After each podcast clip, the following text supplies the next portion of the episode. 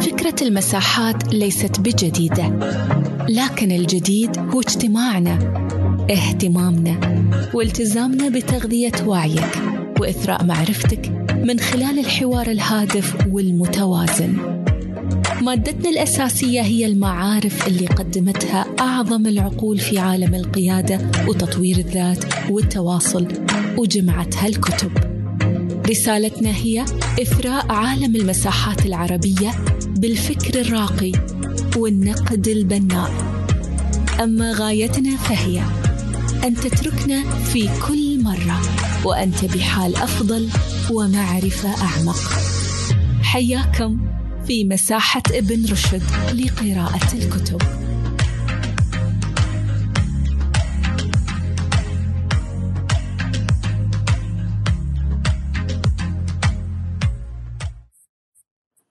طبعا نرحب أيضا بكل اللي انضموا لنا آه الأساتذة الدكاترة الزملاء آه شكر يعني شاكرين لكم دعمكم ووجودكم معنا في طبعا هاي تقريبا تعتبر الحلقة الثالثة محمد وهيثم من مساحتنا.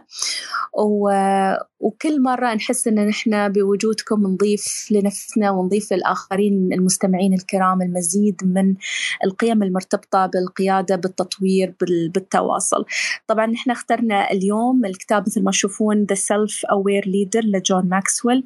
مثل ما تفضل زميلي هيثم آه عبارة عن مانيوال دليل للقادة اللي اللي يقرأ هذا الكتاب وبيشوف أن في كثير من الأسئلة المطروحة كثير من الخطوات آه اللي تساعد القادة خصوصا الجدد اللي توهم بادين هذا هذه المسيرة كيف يفكرون بشكل صحيح عن أنفسهم وأيضا عن الفرق اللي يعملون معها. نحن طرحنا سؤال كعادتنا محمد كم يان يعني كانت تقريبا أكثر عن 100 رد هذه المرة على السؤال اللي طرحناه اللي هو كان هل سبق وعملت مع رئيس أو مدير سيء؟ نعم جانا 133 رد آه أنا صحيح حقيقة مزعجة. النتائج مزعجة. 65% نعم عملوا مع مدير سيء. هذه النسبة جدا كبيرة. أنت تتكلم عن فوق النص ب 15% أيضا 65% نعم 17% لا. نعم وتركت العمل 11% أنا رئيس نفسي 7% أنا شدتني آخر نقطة الرقم 7% يقول لك أنا رئيس نفسي. هذا وش يعني 7% بتقديري يعني إن إحنا لسه بين أوساط الشباب مش موجود مفهوم ريادة الأعمال بشكل مكثف. 7% نسبة ضعيفة جدا. لما تكون أنت رئيس نفسك معناته أن أنت عندك شغلك الخاص. فهذه قراءتي لها. هيثم. إيش قراءتك للأرقام؟ والله أنا طبعا شايف إنه الأرقام هي يعني أنا بقول إنها منطقية لأنه في النهاية لو نظرنا لعموم الناس يعني هي في النهاية عموم الناس أو معظمها بيكونوا بيكونوا يعني جزء من مؤسسة أو جزء من فريق يعني ده الشيء الشيء أعتقد إنه ده الشيء السائد العام بيكون في نسبة بسيطة اللي هي بيكونوا self زي ما بقول self employed أو أو بيكونوا مثلا consultant أو بيكونوا مثلا رواد أعمال زي ما زي ما قلت مثلا. فما أعتقد إنها بتكون نسبة كبيرة. لكن الشيء أنا ما بعتقد إنه 60% شيء رقم كبير. على العكس أنا بفتكر إنه أي إنسان في في الكارير بتاعه لازم يمر بشخص هو يراه إنه هو قائد يعني زي ما بقول قائد سيء. وكلمة سيء هي شوية كده بروتل يعني أنا ما بقول سيء لكن ممكن أقول إنه قائد مثلا ما متلائم مع مع موقعه اللي هو فيه موجود فيه. لأنه يعني السوء ده شيء كلمة كبيرة شوية كده يعني في في, في الوصف يعني. لكن أنا بقول إنه مثلا ممكن يكون في قائد طريقته مثلا ما بتنفع معاه. وبالمناسبة دي بس حاحكي قصة سريعة. أنا في بداية في بداية تاريخي المهني يعني كنت خريج من الجامعة واشتغلت مع كاتربيلر فكان عندي مدير زي ما بقول شو معذبني. فاشتغلت سنتين في السنة الثانية خلاص أنا وصلت لحد رحت لمديري العام قلت له يا أخي أنا هذا هذا هذا هذا ما بيني وبينكم. قال لي ليش؟ قلت له والله لأنه مديري. آه فعل كذا وكذا وظلمني وكذا وكذا وكذا. عشان كذا أنا حخلي الشغل قال لي حاجة واحدة بس. قال لي ما تخلي مؤسسة عشان مديرك. ما تخلي مؤسسة عشان مديرك. يتعلم إنك كيف تدير مديرك. وسبحان الله يعني هو أصبح أصبح لي منتر وقدرت أتعايش مع مديري. اللي أنا كنت شايفه إنه مدير سيء أكثر من خمس سنوات.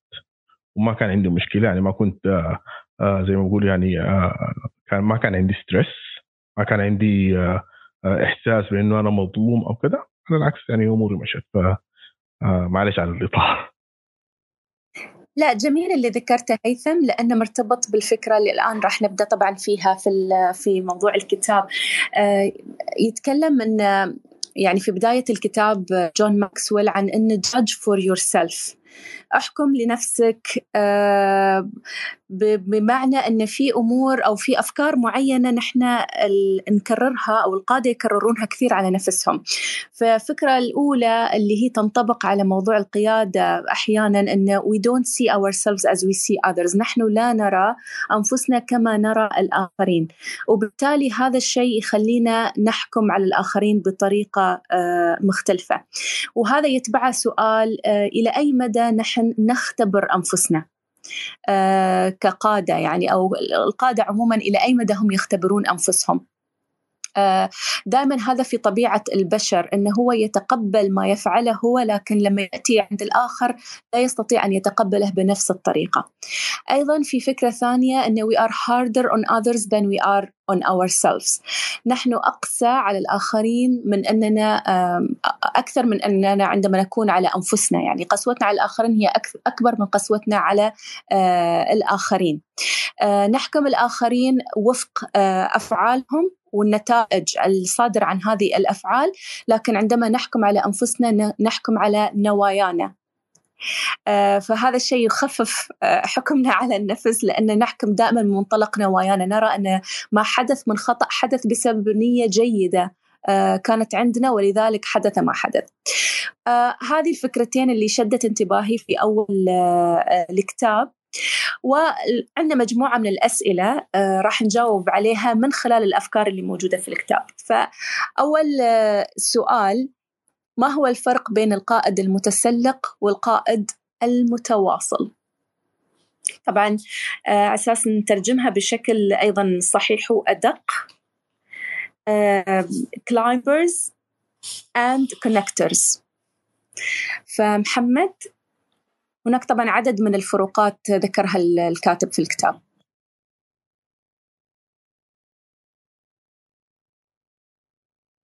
محمد تسمعني؟ أيوه أيوه لا محمد كنت mute أيوه. إيه تفضل. أيوه معلش. هذا السؤال جدا جميل لأنه يذكرنا بالكتاب الأسبوع الماضي اللي ناقشناه Dare to Lead لبريني براون يوم انها تكلمت عن القيادة الجريئة والقيادة المحافظة. هي تقريبا آه، مشابهة للفكرة being masters قاعدين نشوف الآن كذا كتاب أو كذا كاتب وقاعدين نتقاطع الأفكار قاعدة تتقاطع معنا. فالفرق بين الم...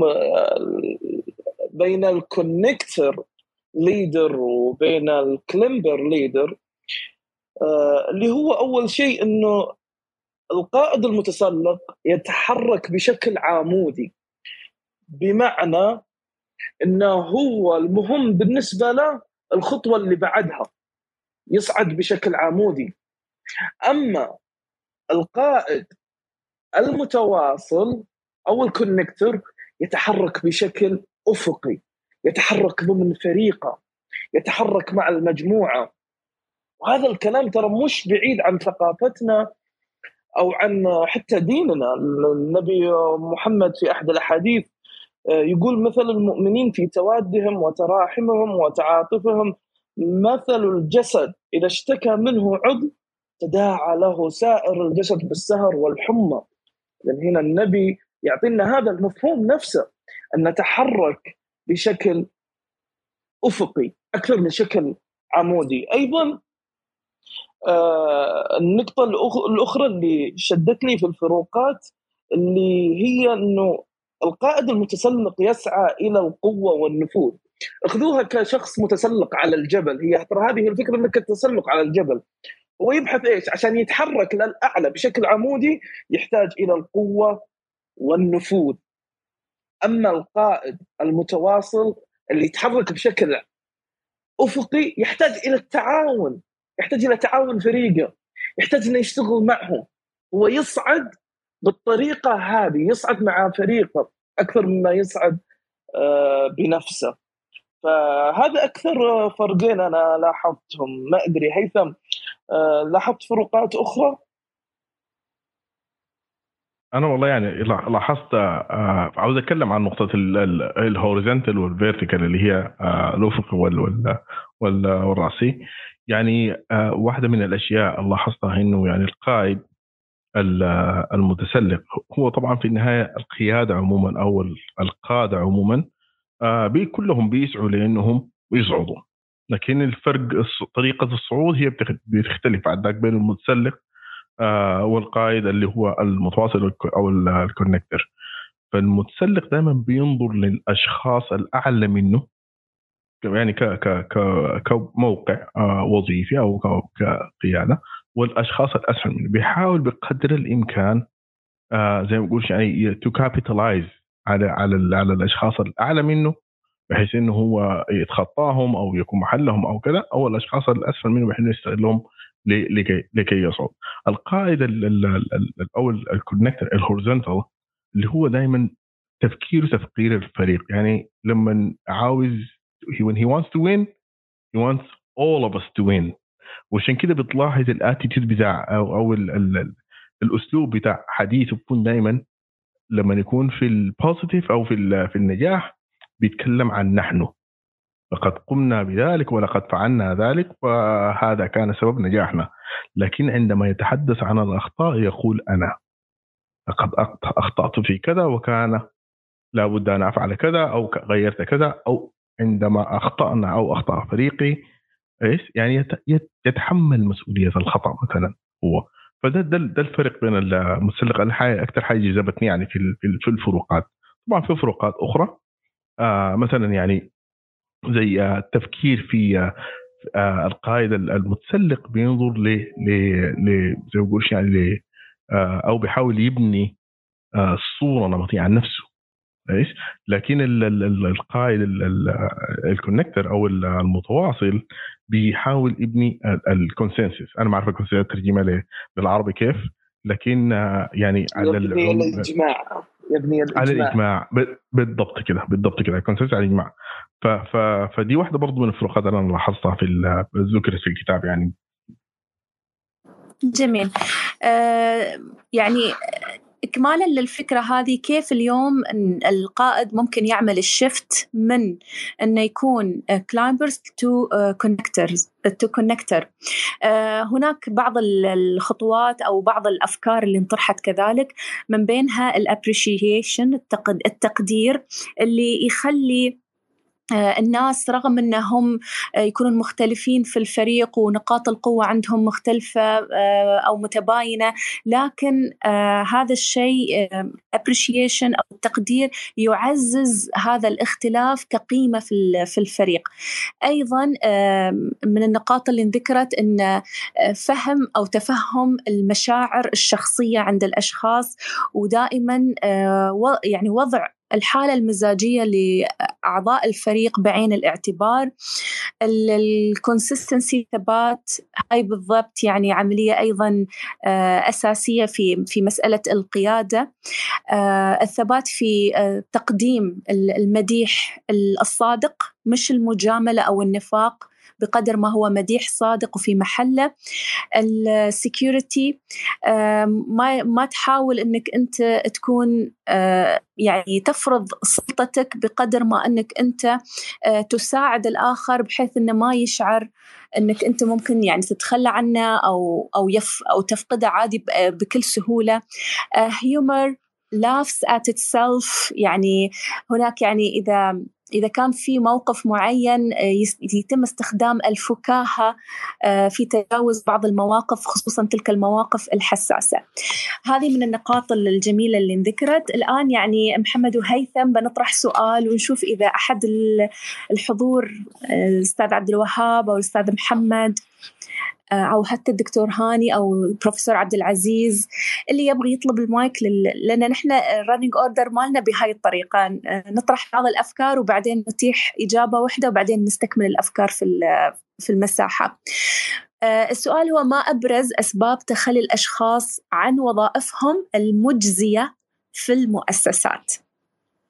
ما الذي يجعل شخص عنده منصب جيد عنده دخل جيد من مؤسسة معينة يترك هذه آه، المؤسسة يستقيل. أو ودي أول شيء نسمع من عبد الوهاب صفية إيه أستاذ عبد الوهاب تفضل. آه، مساء الخير جميعا مساء. أستاذ صفيه يعني واستاذ محمد يعني آه، رائدان حقيقة في هذه المساحات النيرة. أنا سعيد طبعا لانضمام لهذه المساحة وسعيد أيضا بهذا الكتاب الذي يعتبر من آخر اصدارات قد يكون من آخر لم يكن آخر اصدار لجون ماكسويل الحقيقة توج آه، جون ماكس وتجربته الكتابية وبحثه في هذا الكتاب اللي يعني كأنه يعني أصبح آه، خلاصة أفكاره وكأنه يضع أرضية آه، للقادة.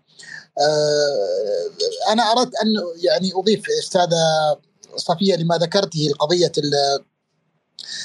قضية صفات القائد يعني اللي هو يجب أن تكون يعني يلتزم بها. ذكرتي أيضا اللي حساسية. أيضا هي أعتقد أنها مهمة نقطة مهمة جدا هي الاتساق بين ما يقول وما يفعل بين ما يعني يتحدث عنه آه، وما يفعله بين القيم المؤسسة وقيم العليا للمنظمه الذي يقودها وقيمها الشخصية. يعني هذا هذا الاتساق يؤدي إلى آه، إلى حد ما شعور الآخرين بالراحة. وذكرت الأمن قضية الأمن والإحساس ب بانه غير مهدد.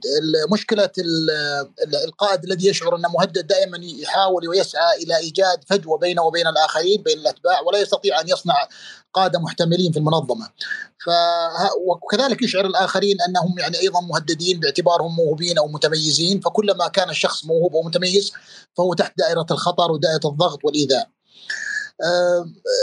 مغادرة المنظمة أستاذة صفية يعني لعلي بس ألتزم فيما سألتي. قد يكون آه، يعني مغادرة المنظمة لها أسباب كثيرة من بينها يعني أنها آه، آه، عدم شعور الأتباع أن هذه المنظمة تفي باحتياجاتهم عدم تطويرهم عدم منحهم فرص للتعلم والتطور. قد يكون كثير من كثيرون يعتقدون أن الراتب هو الأهم لا ليس الحقيقة يعني الراتب كثيرا ما يغادر الأتباع أو الموظفين المنظمات آه، يغادر الموظفون المنظمات بسبب آه، الإداريين. يعني كثير من الإدارات تتسبب بمغادره الموظفين آه، الإدارات. مثل من أسبابها التقليل من القيمة مثلا. تقليل من قيمته الشخصية تقليل من مهاراته تقليل من احترام ذاته أو يعني أو يكون القائد نفسه مع لا مؤاخذة غير كفء يعني يشعر ان أن من يقود غير كفء والإنسان يصبح أيضا في قلق عندما يقاد بأشخاص غير أكفاء. آه، لذلك دائما القائد الناجح يجتهد يجتهد القادة يعني الناجحين أيضا عندما يشعر الأتباع بأن القائد غير جدير بالثقة يعني يكون هناك عدم ثقة به آه، مثلا محاولة استئثار بمصالح المنظمة بمكاسبها آه، نسبة الفضل لنفسه في النجاحات ورمي الأخطاء على الموظفين. أعتقد هذه جملة من مما ذكر في الكتاب وشكرا لكم. صحيح دكتور عبد الوهاب بالضبط. ذكرت كل النقاط التي ذكرت آه، للإجابة على هذا السؤال. شكرا لك أستاذ عبد الوهاب. آه، طيب الآن في المقابل شو هي وصفة الريتنشن أو المحافظة على الموظفين من فكرة التسرب ذات الموظفين الجيدين؟ آه، محمد؟ سؤال جدا جيد بس أنا ودي قبل نروح نسمع من الأستاذ محمد الشنقيطي. إيه تفضل. اليوم في المساحة كل المتحدثين عندك محمد أوكي؟ اتفقنا؟ انت كنت تقصدين محمد الشنقيطي وأنا دخلت. لا, لا أنا أنا أنا مجرد مجرد تقول محمد ادخل ورا خليك أنت قدام محمد الشنقيطي هذا ممكن نطلع. ونعم بك ونعم بك أخوي مخرج التسعين على قولتهم لازم يعطيك العافية أستاذ الكريم محمد حياك الله أستاذة صفية أستاذ هيثم كل الإخوة والاخوات المتواجدين آه، في هذه المساحة اللي إحنا بحاجته جدا في المستوى العلمي والعملي والثقافي بشكل عام. آه، فيما يخص جزئية تساؤلك الاستاذه آه، صفية فيما يخص ترك الوظيفة أنا أعتقد وهذا أيضا النقطه ربما يكون لها علاقة بتساؤلك الآخر اللي هو الحفاظ على الموظفين من التسرب. أنا أعتقد أن جزئية الأنا آه، مضرة جدا في بيئة العمل بمعنى أن المدير آه، استطاع آه، يحول هذه الأنا من أنا نفسه إلى أنا فريقه بمعنى أنه ينصب يعني ينسب الإنجازات لفريق العمل حتى أيضا في محيط العمل بدل ما مثلا يوبخ الموظف أو آه، يتخذ آه، تجاهه إجراءات ربما تكون مضرة سواء من ناحية الخصم وكذا ممكن آه، يحفزه يحول هذه الانا إلى أنا تحفيزية. أنا فخور فيك أنا أثق فيك كيف أستطيع أن أساعدك؟ فهذه نقاط مجملة ربما تكون الأخذ أخذها بعين الاعتبار في البيئة العملية تحافظ على الموظفين وعلى الطرف الآخر أيضا ربما ممارستها. ربما آه، تجعل الموظفين يغادرون العمل خاصة إذا كان الموظف الموظف نفسا هو آه، له قيمة علمية وعملية ويعرف نفسه يعني يعرف قيمته ويقدر قيمته ولا يقبل أن يكون آه، تحت مثلا إدارة خلينا نقول بين قوسين مدير متسلط لا يحتاج لا يعني لا يحترم جهده ولا يقدر جهده خاصة إذا كان هذا الجهد يأخذ وقت لأن أتوقع أن الوقت هو أغلى ما يملك الإنسان فإذا أحيانا الشخص الذي يحس أو يحس على الأصح بقيمة هذا الوقت إذا لم يقدر آه، جهده ربما آه، يعني يكون هذا سبب رئيسي في تركه لهذه البيئة. وفي نفس الوقت أيضا إذا آه، يعني أحس وأحس وأشعر أيضا وأشعر بهذه القيمة آه، ربما يبقى حتى وإن كان على حساب مثلا راتب يكون ليس عالي بتلك القيمة. وشكرا جزيلا لتحت الفرصة. شكرا لك أستاذ محمد شنقيطي. ف الآن صراحة محمد أعتذر بسال سؤال تفضلي تفضلي يعني في أحيانا بعض الإجابات تولد أسئلة آه، أخرى. آه، لكن يعني ما أعرف إذا أوجه السؤال للأستاذ فهد أو الدكتور هاني. آه، السؤال هو كيف يعرف هذا الموظف ان حان وقت أنه هو يترك هذا المكان إلى مكان أفضل؟ يعني متى يقول لا راح أظل لأن في شيء لازم أتعلمه أكثر؟ في هذا المكان ومن هذا القائد من هذه القيادة أو لا آه، حان الوقت أن أطلع وأشوف أعمل مع قيادة أخرى ممكن تضيف لي بشكل أفضل. ف... أنا متأكد نعم. أن الدكتور هاني راح تكون إجابته غنية وثرية. خلينا أول شيء نسمع الأستاذ فهد ونرجع للدكتور هاني. إيه تفضل. أوكي تفضل. السلام عليكم. أسعد الله مساكم جميعا. تحية لمساحة ابن رشد ال self aware leader الأخ صفية الأخ هيثم الشريك الأخ محمد الشريك الرسمي الأستاذ عبد الوهاب المكتبة دكتور هاني الأخ محمد مشرفة آه، مجتمع تويتر الأخت حنان والجميع. كلهم باسمه ورسمه والاستاذه فاطمه والجميع أهلا وسهلا فيكم. آه للأمانة خلينا نتكلم من منطقية ال self aware leader يعني I believe إن نقطة الجواب من هذا من هذا العنوان ومن هذا النطاق لما ما يكون في عندي awareness leadership على مستوى منظومة أو مؤسسة أو شركة وتوقف فيها النمو الفكري التطويري آه أو خلينا ناخذها على مستوى ال position على مستوى النطاق العملي أو المهني.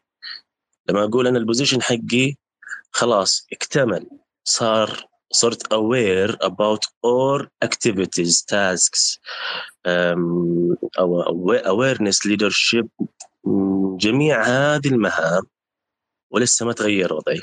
وضعي ما زال على ما هو. uh, سنة سنتين. uh, I give all what I have to move to another point. انتقل للنقطة الثانية ولكن still nothing change uh, غير كذا once I see أن كفاءاتي ومهاراتي أصبحت أكثر مما موجود عليه في المكان اللي أنا فيه الحالي ولا قاعدة تزيدها أو تنميها أو تعطيها أي قيمة.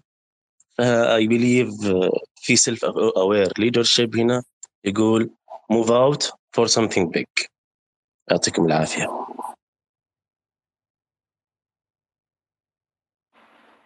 الله يعافيك أستاذ فهد. السؤال جدا جيد والإجابة كانت أجمل. نسمع من الدكتور هاني تفضل دكتور. السلام عليكم جميعا. عليكم السلام والرحمة. حياكم الله. نشكركم في البداية على هذه المساحة الطيبة ودائما موضوع القيادة موضوع لا شجون يعني وما شاء الله كوكبة كبيرة من المتخصصين والمهتمين في الموضوع فشكر للطاقم العمل على راسهم الأستاذة صفية والأستاذ محمد والأستاذ هيثم على هذه المبادرات الطيبة. بالنسبة لموضوع ال ال الأسباب ترك العمل يعني أحيانا هناك يعني أسباب مرتبطة بالموظف نفسه يعني في عندنا نوعين من الموظفين في موظفين جيدين. الموظف الجيد لديه أسباب يعني تجعله يعني أسبابه تختلف عن الموظف الغير ذلك. في في في في قضية ترك العمل. ف, ف يعني في تقديري إنه أحيانا مثل ما تفضل أخي قبل شوية أتوقع انه الأستاذ فهد تكلم عن قضية ثقافة ثقافة التطوير في المؤسسة. يعني إذا شعر الموظف إنه إنه المؤسسة لا تحت يعني ما عندها ثقافة تطوير وعلى الرغم من من الإنجازات اللي يقوم بها الموظف خلال فتره وجوده في المؤسسة الا انه المؤسسة بشكل عام ليست مؤسسة يعني ترفع من قدر الموظفين وتطور منهم بشكل مستمر، بالتالي هذا سبب من الأسباب اللي ممكن تجعلهم يعني تجعل الموظف يقرر إنه إنه يخرج من هذه المؤسسة. أيضا إذا شعر الموظف وتكمل. نعم. جميل. بالنسبة بالنسبة للسؤال اللي اللي وضعناه اللي هو أسباب ترك العمل مثل ما قلنا إنه أحيانا الأسباب الموظف الجيد لديه أفعال يعني أسباب تختلف عن الموظف الغير ذلك. فالموظفين الجيدين بشكل عام يعني أسباب تركهم للعمل إذا كان هناك يعني إذا إذا فقدت ثقافة التطوير في المؤسسة نفسها. بمعنى إنه المؤسسة ما ما عادت يعني يعني يعني يعني التطوير هو ما مرتبط بالقائد وبالشخص أو المدير أو رئيس القسم في في مكان معين. لا يعني كمؤسسة ككل إذا كانت هذه المؤسسة ما تشجع على ثقافة التطوير تطوير الموظف فعدم وجود هذه الثقافة وعدم وجود حراك في كل الأقسام في ناحيه تطويرهم وتدريبهم بالتالي هذا سبب من الأسباب اللي تخلي الموظف الجيد يعني يفكر بشكل أو بآخر في ترك الوظيفة. هذا جزء. الجزء الثاني أحيانا عدم تقاطع مصلحة المؤسسة مع الموظف نفسه. الموظف عنده إمكانيات عنده قدرات وعنده أهداف مستقبلية. إذا شاف إنه ما تتقاطع المؤسسة هذه وأهدافها مع أهدافه وبالتالي هذا سبب آخر للموظف الجيد أيضا إنه يترك المؤسسة. وفي هناك إجابة قد تكون شوية فلسفية لكنها أنا أشوفها واقعية. إنه بعض الموظفين الجيدين إذا اعتقد إنه هو الأفضل أفضل الموجودين في المؤسسة بالتالي هذا سبب يعني يجعله يعني يترك المؤسسة خاصة إنه إنه هو الأفضل في أدائه في عمله في كذا ويحس إن الموجودين حواليه هم يعني ربما يكون ما بمستوى واقل عنه شوية في في, في الأداء وفي الغير وبالتالي لا يجد نفسه في هذه المؤسسة بالتالي قد قد يكون هذا سبب من من من من أسباب ترك المؤسسة.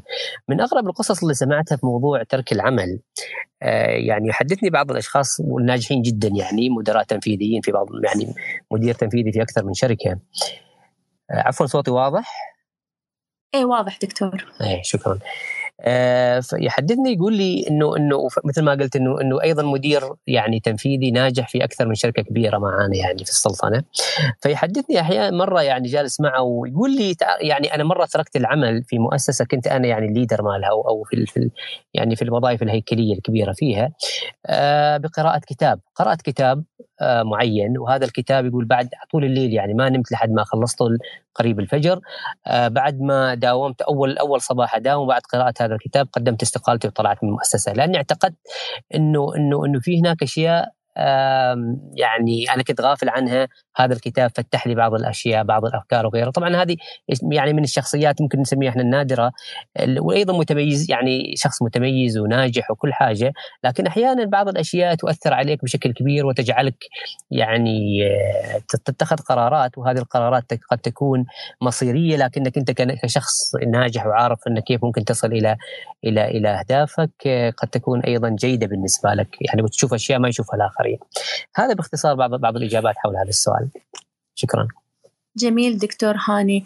أه سؤال وجهة للأستاذ عبد الوهاب. يترك الأشخاص القادة أم المؤسسات؟ الحقيقة هذا السؤال أستاذة صفية مشتبك يعني إنه صعب أحيانا الإجابة عليه بشكل مباشر لأن لأن الموظفين عادة يعني آه، لا يميزون بشكل واضح بين المؤسسة والقائد. لذلك أحيانا آه، نسمع انتقادات المؤسسة وهو لا يقصد المؤسسة تحديدا إنما يقصد الإداري فلان أو فلان أو الإدارة التي يعمل بها. وكأني بالإداري السيء هو أشبه من يعني بالعضو السام الذي يعني يسمم جسم المؤسسة أجمع. فأنا برأيي إن الإجابة الدقيقة عندما نضع المجهر عليها أو نضع يعني نكبر بس نجد إن المشكلة بسيطة جدا قد لا تتعلق فقط بالقائد أو المدير الذي يديره إنما جزئية في شخصيته. مثلا آه، عدم الاحترام آه، عدم منح الفرص عدم فهم المقابل. ذكرتي أستاذة صافية في بداية الحديث آه، ان أن اللي هو مراعاة الحالة النفسية وما ذلك. يجب أن يعلم القادة أن الموظفين أيضا يختلفون في في مشاعرهم في في طريقة تلقيهم للتوجيهات. آه، لا يجب أن نضعهم في المسطرة جميعا يعني أن نفرق بين الموظفين من ناحية قدراتهم إمكاناتهم طريقة عملهم. يعني مثلا آه، هذا على سبيل المثال مثلا الشخص الذي يعمل مثلا في في البحث ومثلا استخراج الأفكار وقراءه الملفات لا يمكن أن يكون شخص منفتح واجتماعي لساعات طويلة. هو مشغول يعني في هذه العمل. في المقابل الشخص الذي في العلاقات العامة والذي يستقبل يعني قد يكون أكثر من غيره قدرة على مثلا التعامل والانفتاح ف أنا يعني آه، أعتقد الإجابة أدق أن المغادرة حقيقة تكون للقيادات والمدير. عندما لا يجد الموظف آه، الطموح خاصة فرصة لنموه عندما يعني يتخلى القائد حقيقة أو المسؤول أو المدير عن آه، صناعة البيئة الوظيفية المناسبة التي تنهض بهذا الموظف وتطوره وتشعره بالأمان. على فكرة أستاذ أستاذ الكريم الشعور بالأمان هو نقطة سابقة لتطوير الموظف.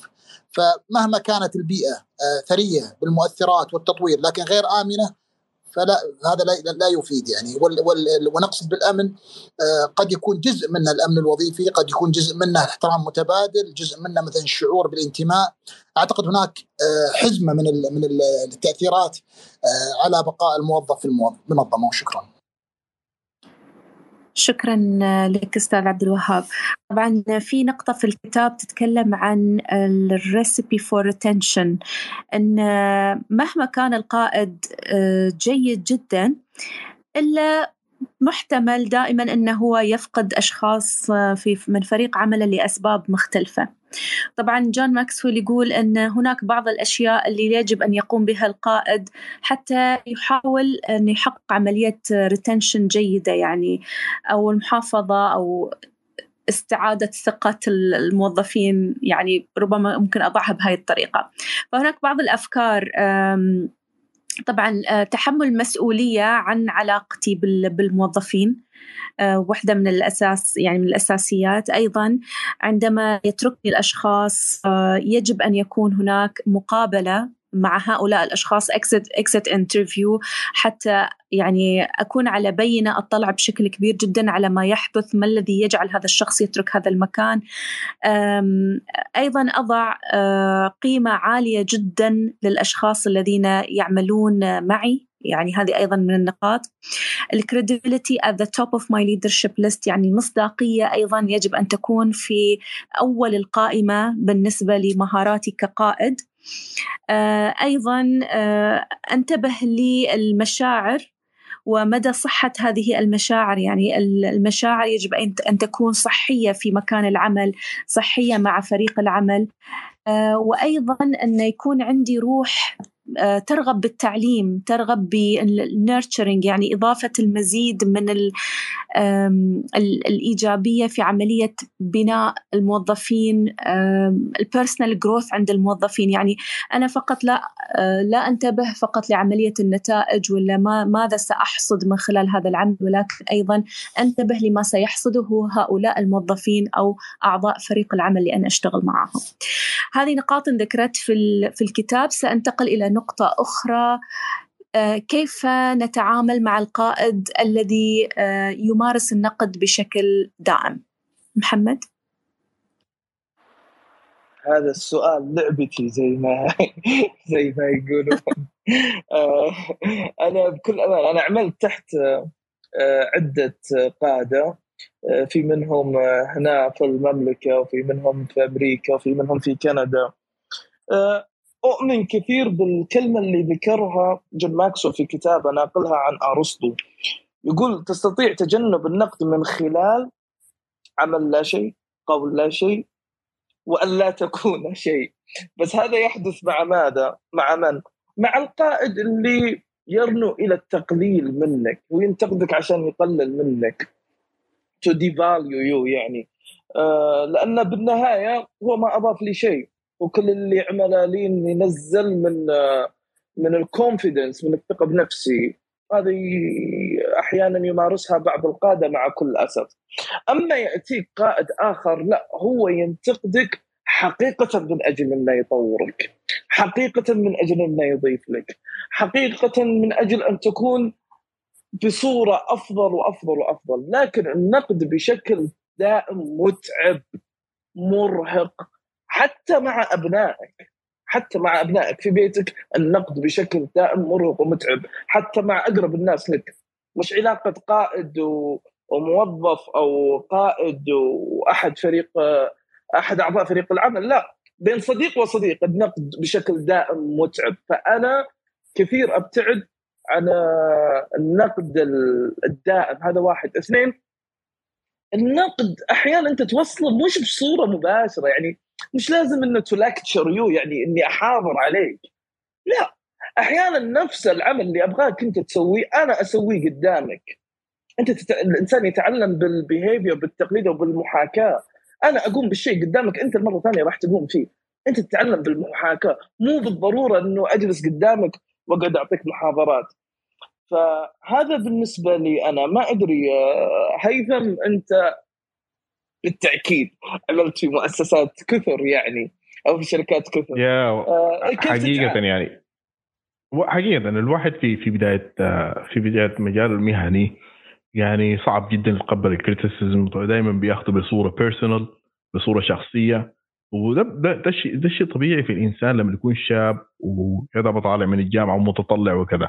لكن بمرور الزمن لازم الإنسان يعني يكون وهي دي هنا فيها self awareness يعني لازم الواحد حقيقة يفهم الشخص اللي أمامه وبينتقد فيه ليش هذا الشخص ينتقدني؟ إيش؟ وزي زي ما قال جون ماكسويل يعني اخذت لها خطوات أنا عجبتني هذه الخطوات بشدة. كويس يعني اخذت خطوات قال عشان أنت تتعامل مع النقد. الخطوة الأولى إنك تعرف نفسك. يعني تعرف نفسك بالضبط. يعني أنت يعني هل عشان تعرف ال criticism ده يعني في النهاية هل هو حقيقة شيء في عيب فيك؟ المفروض تصلحه آه خطأ منك المفروض تعالجه. لازم تعرف نفسك. إيش الخطوة الثانية بعد ما تعرف نفسك تغير نفسك بحيث إنك أنت ما تقع في نفس الخطأ اللي بيؤدي لنفس ال criticism إيش؟ الخطوة الثالثة إنك تتقبل نفسك. يعني أنت في أي إنسان في عيوب أي إنسان في أشياء هو أفضل من يعني الآخرين أفضل منك أو أنت ممكن تكون ضعيف فيها أو يكون عندك فيها ضعف وصعب جدا تعالجها تقبلها ما في مشكلة. عندك أشياء ثانية أقوى ركز عليها وحاول بخليها أقوى. الأخيرة والمهمة جدا جدا أنت في العمل. لازم تنسى نفسك. تنسى نفسك بمعنى إنه اي كريتيسيزم أو أي انتقاد يتوجه لك هو ما لشخصك. هو للعمل لوظيفتك. وهو في النهاية الهدف منه تحسين عملك. فهي خطوات جميلة جدا جدا أنا عجبتني في في الكتاب. وبنصح الناس إنه لازم يقروها ويحاولوا ينتهجوها في حياتهم. آه، تفضل أستاذ فهد معلش. الله يزيد فضلك أخوي هيثم الله يسعدك. آه زي ما تفضلتوا في هذه الجزئية آه اللي تتكلم عن آه ال measurement. آه جزئيه آه خلينا ناخذها as customer service أو نخليها employment survey أو let's feedback اذا قلنا والله أنا uh, I need to believe in my employment okay leadership feedback about anything related to community related to company related to maybe اللي هو for uh, let's say البزنس uh, flow أو فريم ورك ف أنا داخل موظف جديد أو عندي علم جديد modern معاصر يختلف قليلا أو يمكن على حسب النسبة والتناسب. مع ال current model حق ال business. وهو زي يعني يقولوا له اللي هو traditional model يعني هذا الموجود حاليا.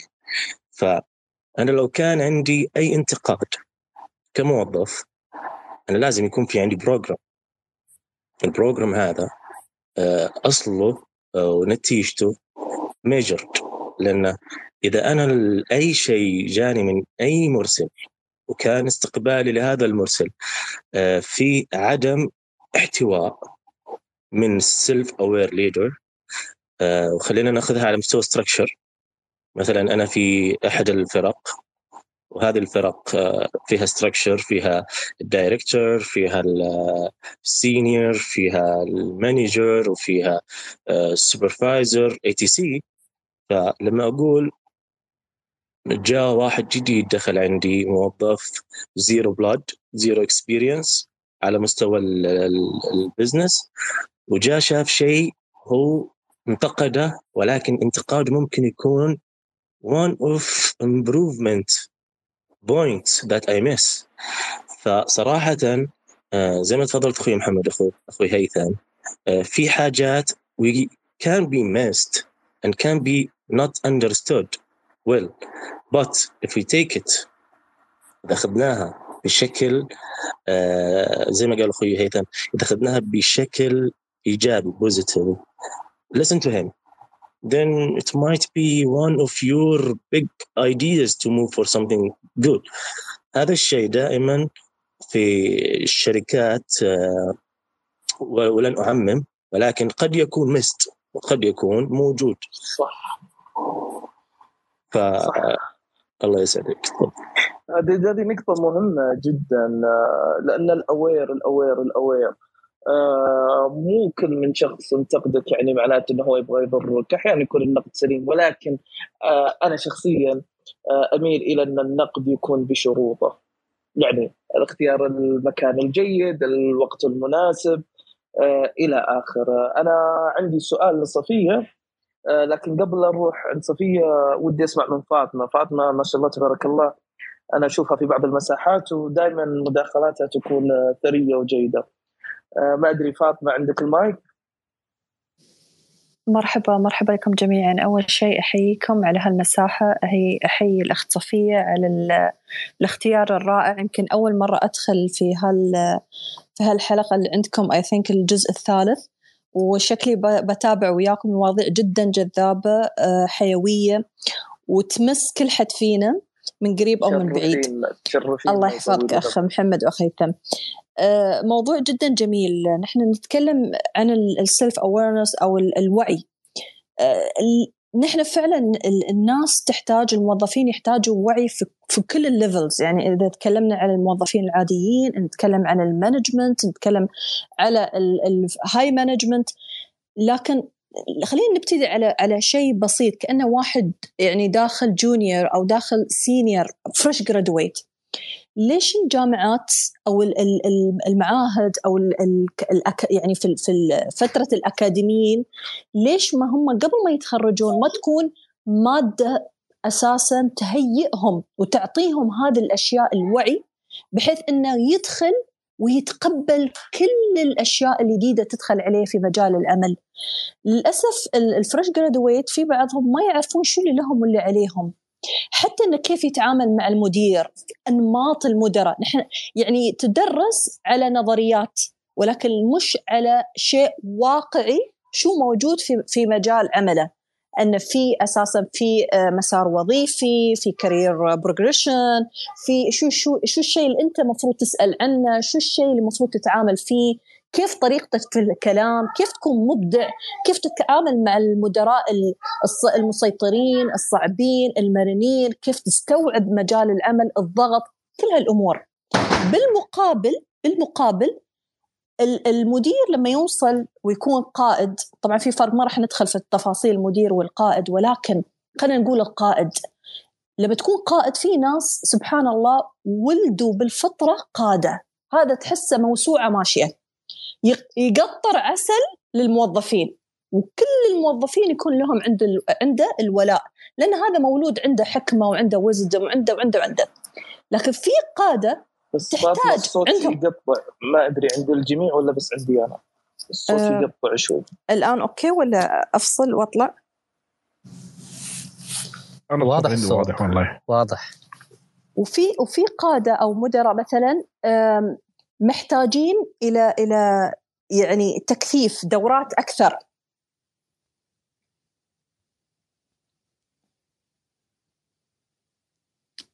فاطمة أه، تسمعوني؟ أيوه إيه. نسمعك آه، صوت نعم. واضح فمحتاجين فمحتاجين إلى إلى يعني آه تطوير أكثر مش بس كموظفين كقادة إن كيف هو حتى لما يعطي النقد ترى في نقد لاذع ممكن يحطم الموظف وممكن يخسر عمله ويدور إلى مكان بحث آخر رغم إن المغريات في هالمؤسسة أو الشركة كبيرة ولكن في بعض الموظفين ما يتقبلون النقد. يعني في نقد دائم يكون صباحي مسائي على كل نقطة أمام الموظفين أمام الإدارة العليا.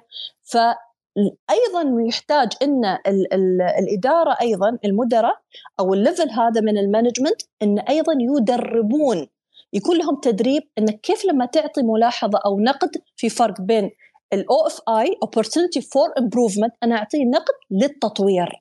أعطيه نقد عشان أطلع أفضل ما عنده. عشان في النهاية نحن هدفنا أن الارتقاء بأداء المؤسسة وفي نفس الوقت invest on people. يعني أنا أبى أستثمر في هذا الموظف وفي نفس الوقت أستثمر لأن استثماري من الموظف بيعود على الشركة أو على المؤسسة. فيكون النقد مش نقد بقدر ما أنا أسميه دائما فرص تحسين. حبيت بس أضيف في هالملاحظة في هالجزئية وأشكركم جدا على اتاحه الفرصة. شكرا شكرا لك شكرا لك أختي فاطمة. بس أنا عندي طبعا سؤال يعني إحنا بنتحدث الآن عن عن عن تقديم ال criticism لكن أنا عاوز أسمع عن يعني عاوز أسمع آراء عن استقبال ال criticism يعني آه، اخت صفيه أيوه. قبل ما أتكلم في هاي النقطة بس لأن أستاذ محمد الشنقيطي وأستاذ عبد الوهاب فناخذ أستاذ محمد لأنه رفع إيده أول. و ال virtual hand طبعا. أستاذ محمد الشنقيطي بعدين ننتقل لأستاذ الله يسعدك. تفضل. الله يسعدك أستاذ صفية أنا في الحقيقة إذا إذا زان الحديث اشتغل معي حس الأسئلة وهذا ربما بحكم التخصص. فأخاف إني اعرقل محاور المساحة في تقدم. ولكن عندي سؤال في جزئية ربما جزئية ترك الوظيفة يكون يعني تخطيناها فربما يعود يكون العودة لها في تأخير للمساحة. فلذلك عندي سؤال في جزئية في جزئية أنماط الشخصيات الموظفين. فهي عملية الإدارة مهمة جدا لأنها ترتكز على إدارة العقول أكثر من إدارة يعني الأشياء المادية فأنت تدير عقول معك فإلى أي درجة وهذا سؤالي إلى أي درجة آه، الإحاطة أو خلينا نقول فهم آه، أنواع أو الأنماط الشخصية مهمة للمدير أو القائد حتى يستطيع أنه يحتوي اعضاء فريقه. جميل طبعا هل أحول السؤال للأستاذ عبد الوهاب؟ أم أستاذ عبد الوهاب حاب تجاوب على هذا السؤال وبعدين تطرح؟ أنا والله دكتور أستاذة صفية خليني بس السؤال هذا قد يكون يعني آه، بوابة جديده لحوار جديد لكن أنا أريد أن سمحت لي أن يعني أقف عندما تحدث عند أستاذ هيثم في سؤاله كيف نتعامل مع النقد بعد ذلك يعني؟ آه، أنا ودي بس نضع الأمور على نصابها يعني اسمح لي أيضا الدكتور فهد. آه، طبعا الأستاذ اعتقد هيثم ذكر أربع نقاط يعني آه، تجعلنا في حصانة من الألم الذي يصيبنا من النقد منها معرفة نفسك معرفة قادة ذاته مسؤوليته عن تغيير ذاته قبول أخطائه تخلص من فكرة أن النقد شخصي هذه أمور حقيقة لا تكون في اعتبار القائد، لكن في الضفة الأخرى أيضا في الضفة الأخرى يجب أن ينظر القائد للنقد على أن أساس أنه يعني عملية طبيعية وظاهرة طبيعية في المنظمة. آه، لا ينظر له انه إنه نقص في معرفته ولا نقص في خبرته.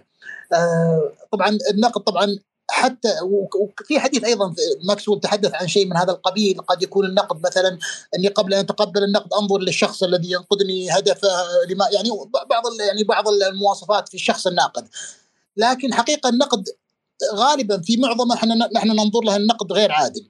فمع ذلك هو يعني يؤكد ماكسويل على أن حتى النقد الغير عادل سنجد هناك في شيء. يعني القادة الجيدون حقيقة والمتميزون آه، يبحثون عن الخطأ يفتشون دائما. وكما يقال إذا سرت الأمور في مقولة شهيرة أعتقد آه، مورفي أعتقد في قوانين مورفي اللي يقول إذا سرت الأمور كلها على على ما يرام فيجب آه، فتذكر أن هناك شيء خطأ. فالقادة دائما عندهم هذا المبدأ. يعني لا يثقون بقضيه إن كل شيء على ما يرام. يتعاملون مع النقد كما ذكر ماكسويل أنه نعمة وليس يعني آه، عامل إيذاء. كذلك وجود أشخاص آه، مزعجين نقاد يعني لهم صوت يعني مرتفع في النقد في المنظمة يعتبر القائد الناجح أمر طبيعي وجيد. بل أنه يرجع لهم دائما في قضية البحث عن الأخطاء قبل مثلا الإقدام على المشروعات أو اتخاذ قرارات. أعتقد أن نحن يعني معنيون بقضية النظر النقد حتى غير العادل منه. باعتبار. فقد يكون هناك يعني من يستوقفنا لشيء آه، غير عادل ونجد هناك فعلا خطأ حقيقي آه، بعد المراجعة. شكرا. جميل. شكرا لك أستاذ عبد الوهاب. بالمناسبة يعني هون هناك ثلاث أسئلة طرحها جون ماكسويل في هذه النقطة. إنه يسألها القائد نفسه هو criticized me من الذي نقدني؟ يعني هذا سؤال آه، مهم. يعني حتى أعرف كيف أتعامل مع هذا النقد آه، وكيف تم تقديم هذا النقد لي؟ How was it given why was it given لماذا تم تقديم هذا النقد لي؟ فهذه يعني آه ثلاث أسئلة يطرحها القائد على نفسه. أيضا أنا عجبني جدا في هذا البارت وراح ننتقل للي بعده بس أتمنى أن هناك إجابة للأستاذ محمد الشنقيطي أيضا. بس بقول شو اللي عجبني في هذه الجزئية وأعتقد يمكن الدكتور هاني هو يعني ممكن يجيب على السؤال أستاذ محمد الشنقيطي. عجبني فكرة أن أنواع التحديات أو ال issues المرتبطة بالنقد. يعني هناك تحديات مرتبطة بالمسؤولية. يعني عندما يفكر القائد بهذا النقد الذي يصل. أه هناك تحديات مرتبطة بال reality بالواقع ما يحدث في الواقع. تحديات مرتبطة بال maturity مدى النضج نضج هذه القيادة.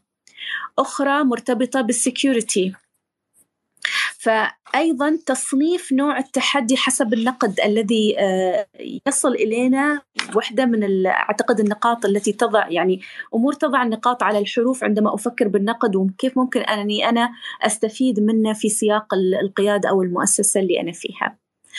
آه، دكتور هاني هل هل هناك يعني إجابة على سؤال أستاذ محمد شنقيطي من ناحية آه، أنواع أو أنماط الشخصيات وكيف يمكن التعامل معها أيضا في القيادة؟ آه نعم أستاذة صفيه. آه بالنسبة بالنسبة للموضوع أو السؤال أستاذ محمد آه آه قبل قبل أن نجاوب على السؤال هناك نقطة يعني تم إثارتها في البداية اللي هي هل يترك الموظف المؤسسة أم يترك القائد؟ طبعا ال ال ال في تقديري إنه إنه دائما الموظف الجيد يترك المؤسسة إذا قرر الخروج من المؤسسة لأن الموظف الجيد يعي يعني تماما إنه إنه إنه من خلال يعني ال ال آه، من خلال يعني هو يقيم مش يقيم شخص يعني ما يشخصن الأمور ما يقيم المدراء والمؤسس وال, وال يعني والأشخاص المتنفذين أو الهيكليين في المؤسسة آه، بشكل مستقل ولكن هو ينظر للمنظومة ككل. لهذا السبب من المهم جدا من المهم جدا أن يتم تدريب الموظف على على يعني أنماط الشخصية اللي يعيش فيه اللي, يواجهها سواء كان على مستوى القيادات الدنيا والقيادات العليا في المؤسسة. وهذا الأمر يدعونا إلى يعني إلى إلى أمر آخر. هل هل هل المهم إنه إحنا ندرب القائد على التعامل مع الموظفين أم الموظفين في التعامل مع القائد؟ أنا أشوف الأهم لأن لأن العينة الأكبر هي عينة الموظفين بالتالي إحنا محتاجين الموظفين إلى أنه أنه نشتغل على الموظفين وندربهم ونعلمهم بأنماط الشخصيات المختلفة وطريقة التعامل مع ظروف العمل وكيفية أنه تطوير منظومة العمل بغض النظر عن الأشخاص والأفراد لأنه الأشخاص والمدراء والقادة متغيرين دائما أنا أنا أنا كإدارة وكمنظمة لما أجي أجيب لي أجيب لي مدير شخص واحد على ألف مثلا عندي مؤسسة فيها 1000 موظف أو 500 أو 700 بالتالي أنا أنا أحتاج إني أغرس ثقافة التطوير والتدريب والتقبل في الموظفين ليس في الشخص لأنه هذا الشخص متغير يعني لكن الموظفين باقين.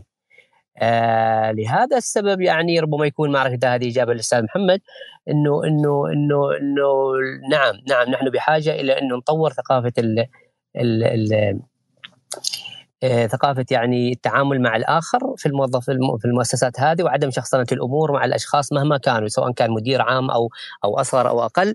بالتالي آه، معرفة الأنماط الشخصية أمر مهم جدا للموظفين. يمكن تكون هاي الإجابة القصيرة في الموضوع. دكتور هناك سؤال أيضا مرتبط لو في عجالة يعني. نعم. الذي يخسر يعني المؤسسة أم الموظف في حالة الخروج أو ترك المكان؟ آه، أعتقد أن في الغالب المؤسسة هي الخاسر يعني المؤسسة إذا خسرت موظف جيد وكفؤ آه، خسارة كبيرة يعني لكن الموظف بإمكانه بسهولة طالما أنه موظف جيد بإمكانه انه يحصل على أفضل المواقع وأفضل المؤسسات يعني ترى في ترى في يعني مثل كاتش يعني مثل آه، يعني فرصة ممكن يستفيدوا منها ويطوروا منها. فبالتالي أنا أعتقد انه المؤسسة هي هي الخاسر الأكبر في حال انه تخلت عن موظف وهي ترى أنه موظف ممتاز. وهذا أيضا ربما يكون واقع يعني إحنا نلامسه أحيانا في بعض المؤسسات بحكم كبر المؤسسة ما تعي أهمية بعض الأفراد. يعني افضل الافراد هم ال key key persons يعني. نعم جميل. طبعا نذكركم أن نحن عندنا استبيان آه، بزميلي هيثم بيضع يمكن الآن في الرابط آه هذا الاستبيان راح يساعدنا إن نحن نحسن مساحاتنا القادمة ونحسن أدائنا بشكل أفضل. فأرجوكم تاخذون دقائق من وقتكم أيضا أثناء الاستماع للمساحة في ملء الاستبيان. آه أستاذ فهد عندك مداخلة؟ يعني لم يبقى من الوقت كثير فإذا حب يعني تعطينا والله بس جزء بسيط وبنزل مستمع. الدكتور آه، هاني تفضل بجزئية جدا جميلة اللي هي الايدنتيتي الهوية. آه، الهوية حق المؤسسة هي اللي تعكس كل ال measurement الخاصة بقياس الموظفين إن كان new ولا إن كان current ولا إن كان would like to have more. فلما يكون في عندي the identity واضحة ولها رؤية ورسالة واضحة وعندها آه، جميع الأمور المحيطة فيها ل be one as a one team وقتها هنا أنا أقول I will not leave this company. شكرا لك دكتور هاني. شكرا لك أستاذ صفيه شكرا لك أستاذ فهد. آه الآن عندنا أيضا آخر تقريبا ثلاث أفكار. آه وصفة لفشل ناجح. هيثم كيف ممكن يفشل القائد ولكن يتعامل على أن هذا الفشل وجه من يعني وجه آخر من أوجه النجاح؟ هي طبعا آه، دي واحدة من الأشياء برضو صعبة جدا على على الإنسان إنه يتقبل حتى القائد نفسه إنه يتقبل آه، أخطائه. فعشان الواحد يكون آه، زي ما بقولوا ات بيس مع أخطائه ويكون يتعود على إنه هو طالما إنه هو يعمل ويكثر من عمله معناه أخطائه حتكون كثيرة. فأول حاجة إنه يتقبل الأخطاء دي بإنه يعني زي ما بيقولوا to admit his mistakes يعني يعني ما فيها شيء إنه الواحد يقول والله أنا أخطأت. وخطأي كان كذا وكذا وكذا وأفتكر إنه العلاج كذا وكذا وكذا. فدي دي دي دي الحاجة الأولى في أي خطأ ترتكب. تكون سريع جدا جدا جدا في إنك تعترف بانك أخطأت. ما فيها مشكلة. سواء لسبوردنس عندك أو للقاده بتاعينك.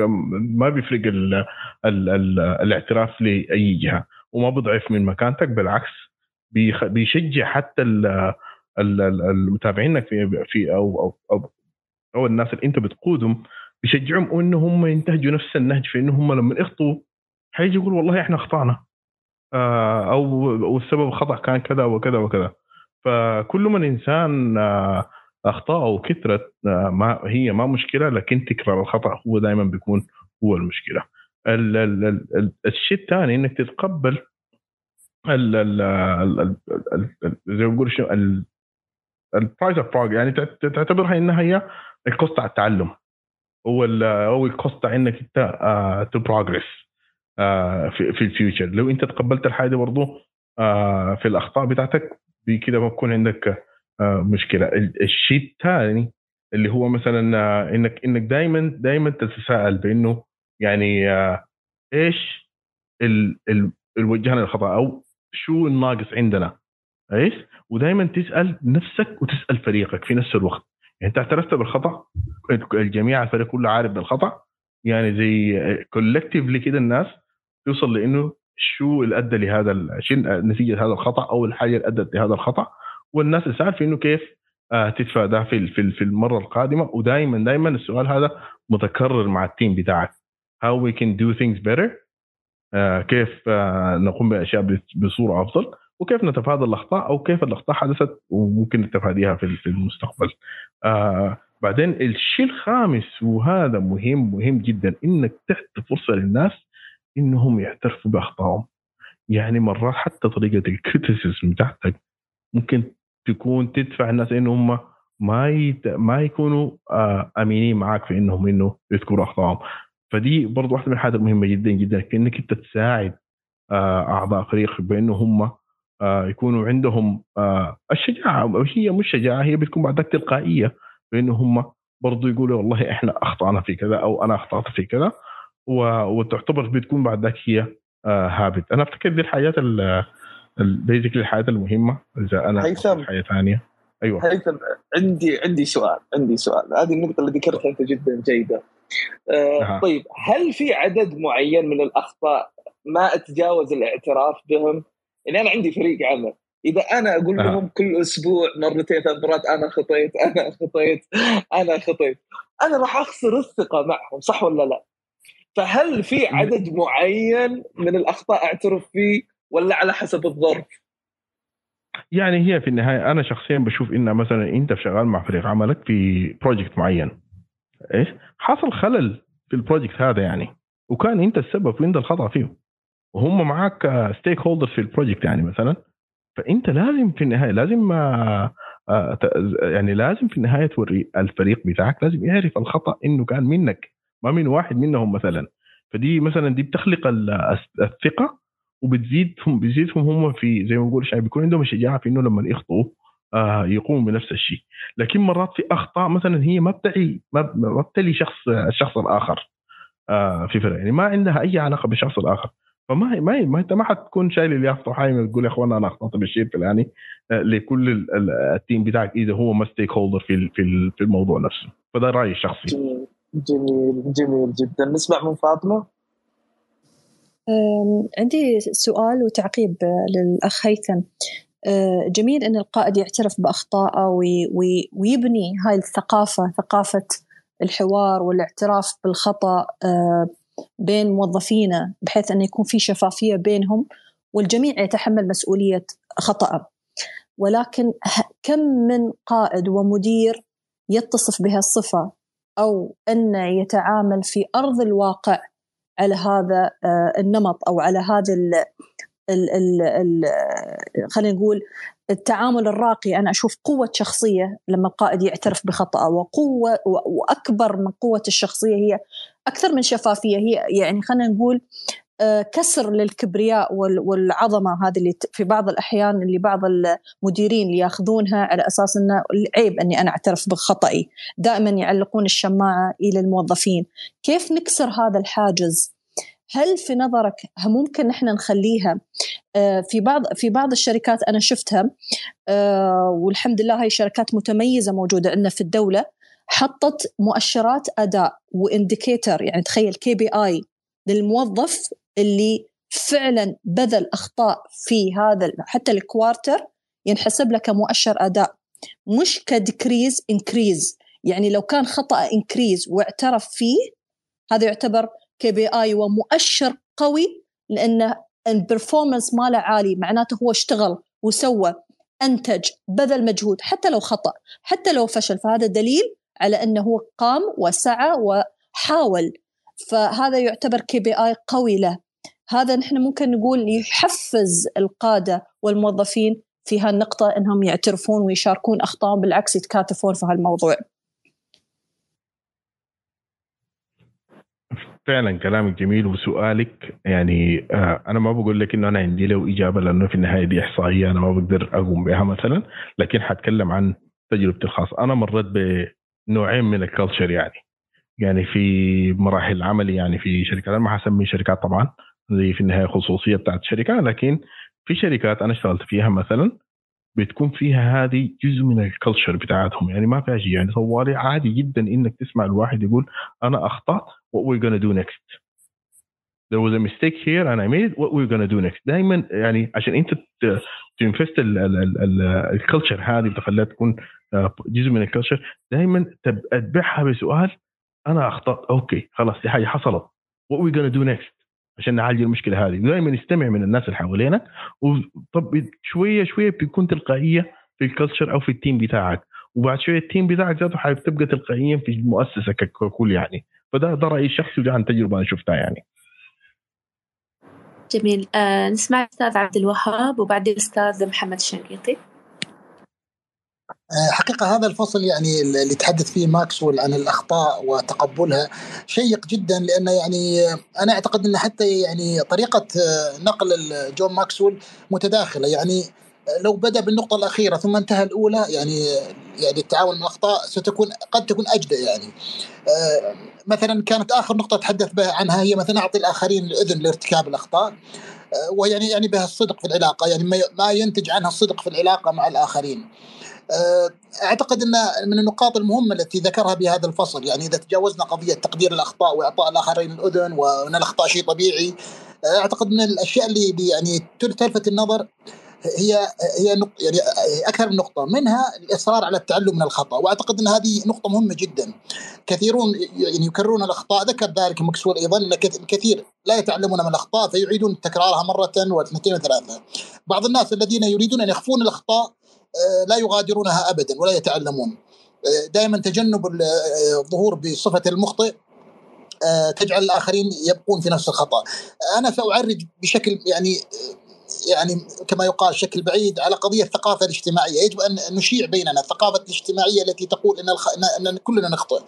قضية التهكم أو قضية التندر بالأخطاء أو تسجيلها في الذاكرة على الآخرين هذه يعني من العيوب الاجتماعية التي نزحت أو يعني تسربت إلى المنظمات وأعتقد أن هذه مسؤوليه القيادة أن يعني تعمل عليها بقضيه على أساس انها لا تظهر يعني ويمكن اللي اللي درس بعض مثلا اللي ذهب عند بعض المعلمين المتميزين كانوا يمنعون أي طالب مثلا من التهكم على زملاء سواء في النطق أو الحديث أو اي أي مظهر من المظاهر بل يعتبر هذا نوع من التنمر. آه كذلك من النقاط المهمة التي ذكرها الكاتب أن قضية الخطأ ثمن للتقدم. يعني نحن لا نقبل الأخطاء لنتقبل منها. لا المنظمة كلها تحتاج الأخطاء المنظمة تحتاج رصيد من الأخطاء حتى تصل تتقدم وتصل للقمة. مشكلة المنظمات عندنا كثير منها تحاول يعني حتى حتى الشخص عندما ينشئ مشروعه الخاص آه، دائما يدافع عنه يدافع عن الأخطاء يدافع يريد أن يعني يثبت أن كل ما يقوم به هو صحيح. لذلك لن يتقدم ولن يصل إلى القمة. آه، أنا أعتقد أيضا في نقطة ما ذكرها ماكسويل وذكرت أعتقد في أحد كتبه يعني وهي نقطة مهمة جدا. ولم يعني لعلها يعني تلتقي مع هذا الباب بشكل يعني مناقض.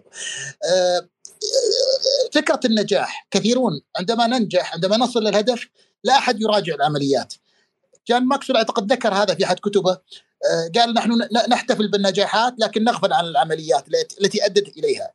فأعتقد أن أيضا حتى النجاحات نحن معنيين نحن معنيون بالنظر إليها للعمليات التي أوصلت لها. مراجعة العمليات لا تراجع الأخطاء فقط بل أيضا النجاحات. شكرا. شكرا لك أستاذ عبد الوهاب. آه، أستاذ محمد تفضل. الله يزيد فضلك يا أستاذ صفية. أنا سمعت قبل شوي قلت إني قربت تختموا فما أدري أنا مشاركتي أسئلة أغلبها. أوكي ما نعطيك أدري. سؤال. ها؟ نعطيك سؤال. لا تعرفين ممكن آه، إذا ما طرحت الأسئلة بكرة أصحى الصباح ألاقي كذا فيها حساسية ولا شيء. طيب آه خليني أسألك أسأل سؤالين في واحد. إيش رأيك؟ أوكي. آه أنا سؤالي كان أيهما الأصح في لبيئة العمل هل الموظف ال- ال- المعارض بمعنى الموظف الذي آه، ربما يبدي رأيه وإن كان مخالفا للمدير أم ال- الموظف الموافق دائما للمدير وهل آه، يعني المع- معرفة المدير بفريق العمل خارج بيئة العمل هو شيء سلبي لبيئة العمل ولا ممكن يكون إيجابي؟ جميل. آه، دكتور هاني نحن محتاجين معارضين أكثر أم موافقين أكثر في ال- في المؤسسة؟ والله أعتقد تطرف في الموضوع سواء كان مع القسم الأول والقسم الثاني ما لا يصح. بمعنى انه إنه الموظف المعارض دائما آه، يعت- يعتبر ظاهرة غير صحية وأيضا الموظف الموافق دائما هو أيضا ظاهرة غير صحية. بالتالي آه، ما أعرف يعني بس بس السؤال يمكن يسأل بطريقة مختلفة يعني. أيهم أكثر؟ هل هل هل الموظف اللي اللي دائما يقدم مقترحات التطوير ودائما يسعى إنه يكتشف أفكار جديدة أم الموظف التقليدي اللي دائما يطبق يعني من هنا إحنا ممكن نفاضل بين الاثنين لكنه إذا وجد موظف دائما يعارض وموظف دائما يوافق بالتالي الاثنين هذيلا متطرفين يعتبروا فيعتبروا غير طبيعيين بالتالي لا ننصح بالأول ولا ننصح بالثاني. هذا أمر. ال- النقطة اللي حبيت أتكلم عليها شوية بس لو تسمحي لي أستاذة صفية في دقيقتين في وقت معانا ولا خلاص؟ آه، ممكن آه، محمد وهيثم نمد عشر دقائق زيادة؟ يا يا أكيد عشان الانقطاع اللي حصل في النص ممكن يا في مشكلة. خلاص. أنا أنا لا امانع تفضل آه لا تمانع لا امانع لا امانع شكرا أستاذ محمد أستاذ هيثم. هذا موظف موافق هذا موظف معارض طيب آه، آه، في نقطة مهمة ترتبط بالوعي الذاتي يعني يعني الكتاب نفسه يتكلم عن الوعي الذاتي للقائد اللي جون ماكسويل. جون ماكسويل في أحد مقابلاته يعني اللي عرضت عن الكتاب ويتكلم فيها، يتكلم عن نقطة غاية في الأهمية، يتكلم عن قضية الوعي الذاتي، قدرة ال- ال- القائد على فهم انفعالاته ودوافعه ومدى تأثيرها على الآخرين. يتكلم إنه يقول على انه معظم الأشخاص لا يستطيعون فهم ذواتهم، يعني كثير من القادة ما يقدروا يعرف يعني ما يفهموا ذواتهم ما, ما يعرفوا ما هي انفعالاتهم دوافعهم ما هي القرارات اللي تناسب مثلا المؤسسة بشكل أو بآخر. فهو يقسم الناس إلى خم يعني الشخصيات إلى خمس أقسام. يقول على أنه والله الشخص أحيانا الشخصية الأولى اللي هي شخصية من أنت. يعني ما هي الشخصية الواقعية للإنسان أو للقائد. فهناك شخصية واقعية وهذه في الغالب يعني لا يصل إليها الإنسان بسهولة. فغالبيه الناس ما يعرفوا شخصياتهم الحقيقية. آه، الشخصية الثانية اللي هي الشخصية التي نعرفها نحن عن أنفسنا. فأنا مثلا عندي تصور عن نفسي وعن شخصيتي وكذا لكن هذا التصور في الغالب أيضا الناس يعني هذا التصور يكون ما كامل ما مكتمل. وعشان كذا تحصل بعض الأشخاص عندهم قدرات وإمكانيات كبيرة لكنهم ما عارفينها. ما قادرين يستخرجوها من ذواتهم. بالتالي هذه هذه هذه الشخصية أيضا تعتبر غير كاملة لأنه هاي وجهة نظري أنا عن نفسي. يتكلم أيضا عن عن شخصية ثالثة. إن شاء الله ما ما اخربطكم في الموضوع لكن أحاول اني أوضحها بشكل أفضل. فالشخصية اللي يراها تتراها العائلة. فشخصيتي أنا اللي يعني شخصية ال ال ال الأفراد أو أو القائد اللي يعني وفقا لما يراه عائلته تختلف عن عن الشخصية اللي يراها هو عن نفسه وتختلف عن عن شخصيته الحقيقية. كذلك الشخصية اللي يراها الرابعة هي اللي يراها الأصدقاء. الاصدقاء ينظرون إلينا كأفراد بطريقة مختلفة عن عن الآخرين. وأخيرا الشخصية اللي يراها المعارف. هذه الخمس شخصيات يتكلم عنها ماكسويل على أنها هي مزيج. كل الأشخاص عندهم شخصيات مختلفة. آه وفقا وفقا للفئة التي التي يعني تنظر له من من ناحيته سواء كان عائلة وأصدقاء وغيرها. آه كل تلك الشخصيات قد تكون مختلفة. وليست هي الشخصيات الحقيقية، ما عدا الشخصية الواقعية اللي اللي اللي اللي, اللي هي رقم واحد هذه. يتكلم القائد إذا استطاع يعني يجب يجب أن أن يعي القائد إنه قدرته على الاتساق اللي هي الكونسستنسي هذه، الاتساق في انفعالاته في ردود أفعاله في دوافعه هذا بشكل أو بآخر يساعد الجميع سواء كان الموظفين أو الأصدقاء أو أو العائلة أو غيرها يساعدهم على معرفة شخصيته الحقيقية. إذا استطاع القائد أن يكون واضح وضوح يعني للجميع لكل هذه الفئات واستطاع الموظفين إنهم يدركوا ويفهموا القائد هذا وش الأشياء اللي راح يوافق عليها وش الأشياء اللي ما تتناسب وش هي المبادئ اللي هو يرفضها وش المبادئ اللي اللي وافق عليها. بالتالي يصلوا إلى مرحلة من الإتقان في العمل اللي هي منقطعة النظير.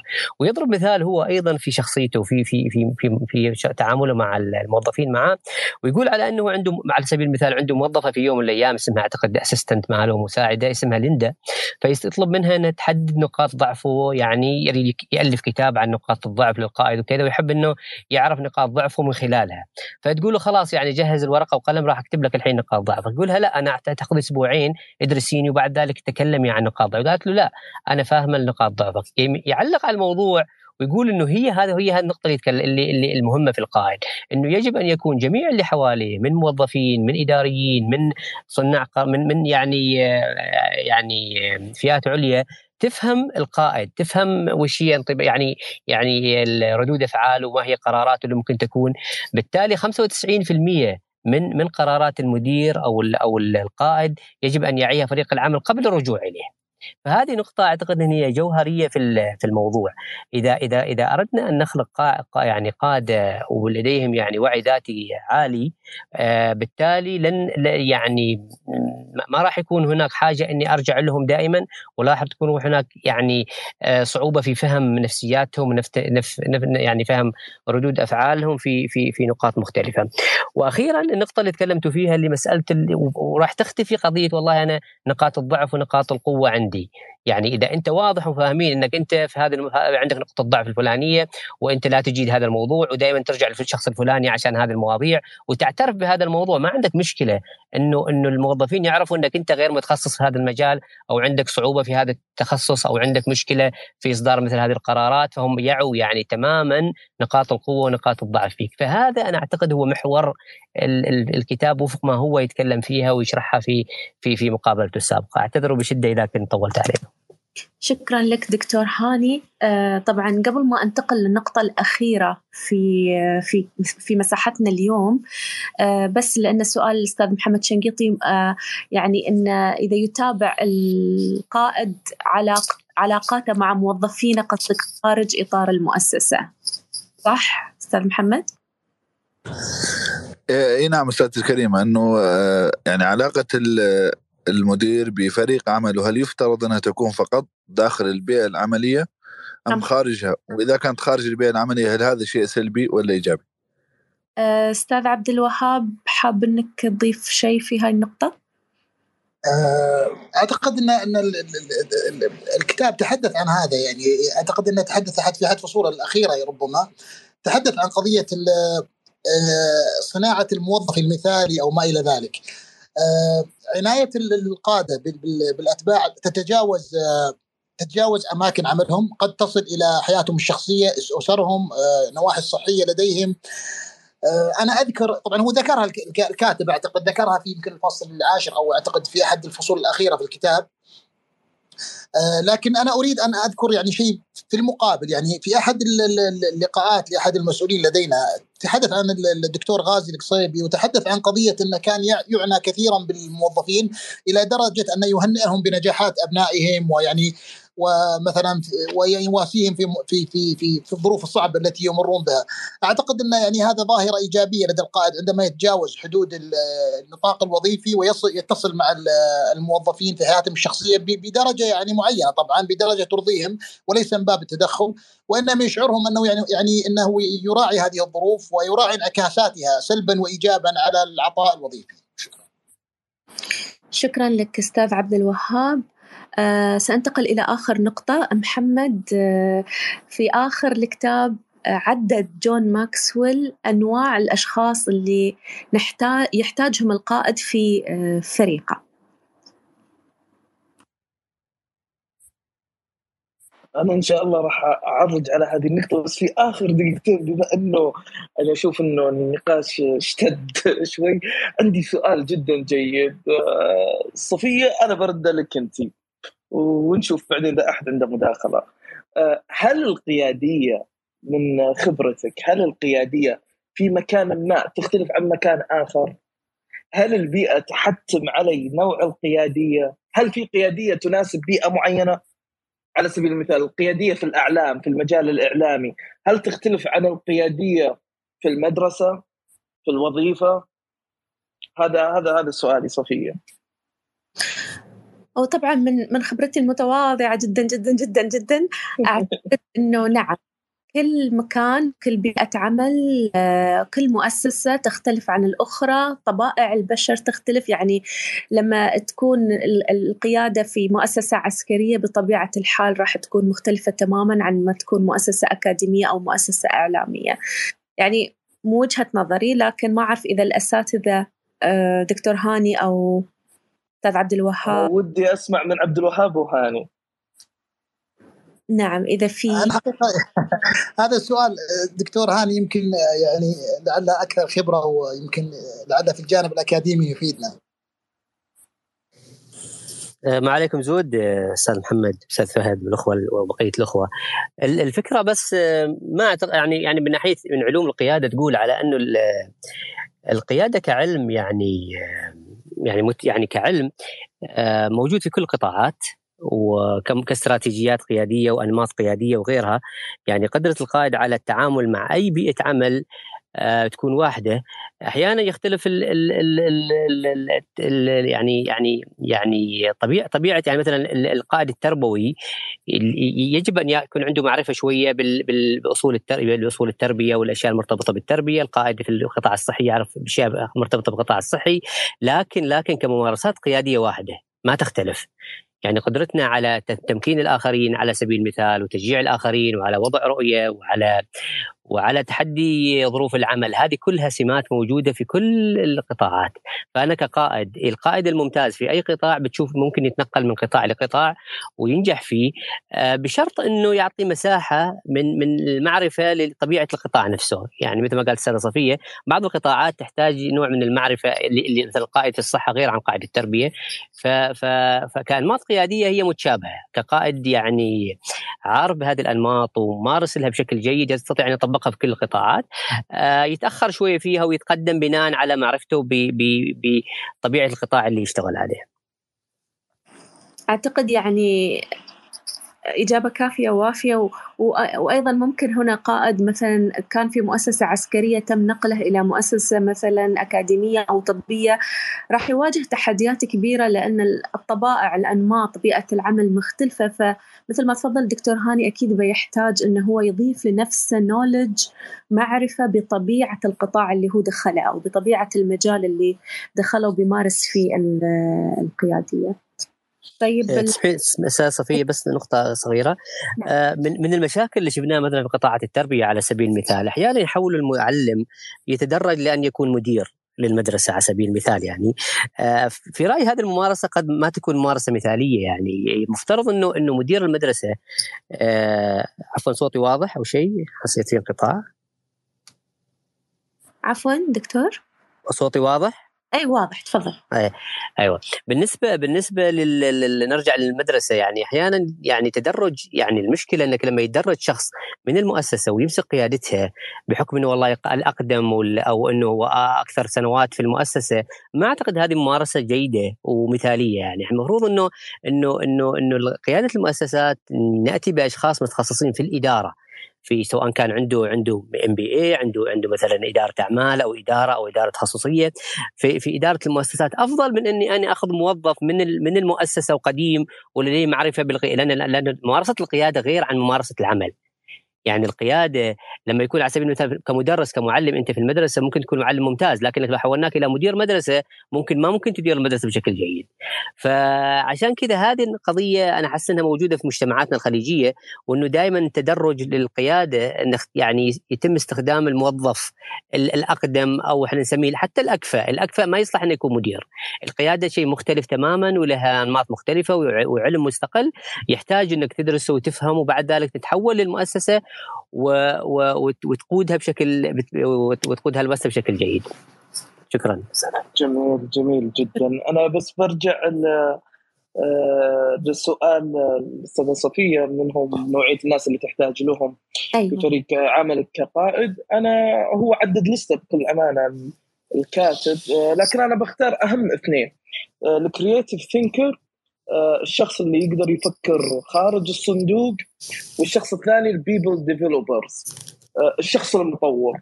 أنت تحتاج إلى شخص يطور معك فريق عملك تحتاج إلى شخص يفكر معك خارج الصندوق. آه هذه أهم آه نقطتين. أعتقد انه ذكرهم آه ما أدري ننهي استاذه صفية. الوقت آه الوقت طبعا شرف على النهاية. عندنا عندنا أقل عن ثلاث دقائق آه بس إذا هيثم حاب تضيف شيء لهذه النقطة اللي ذكرها محمد؟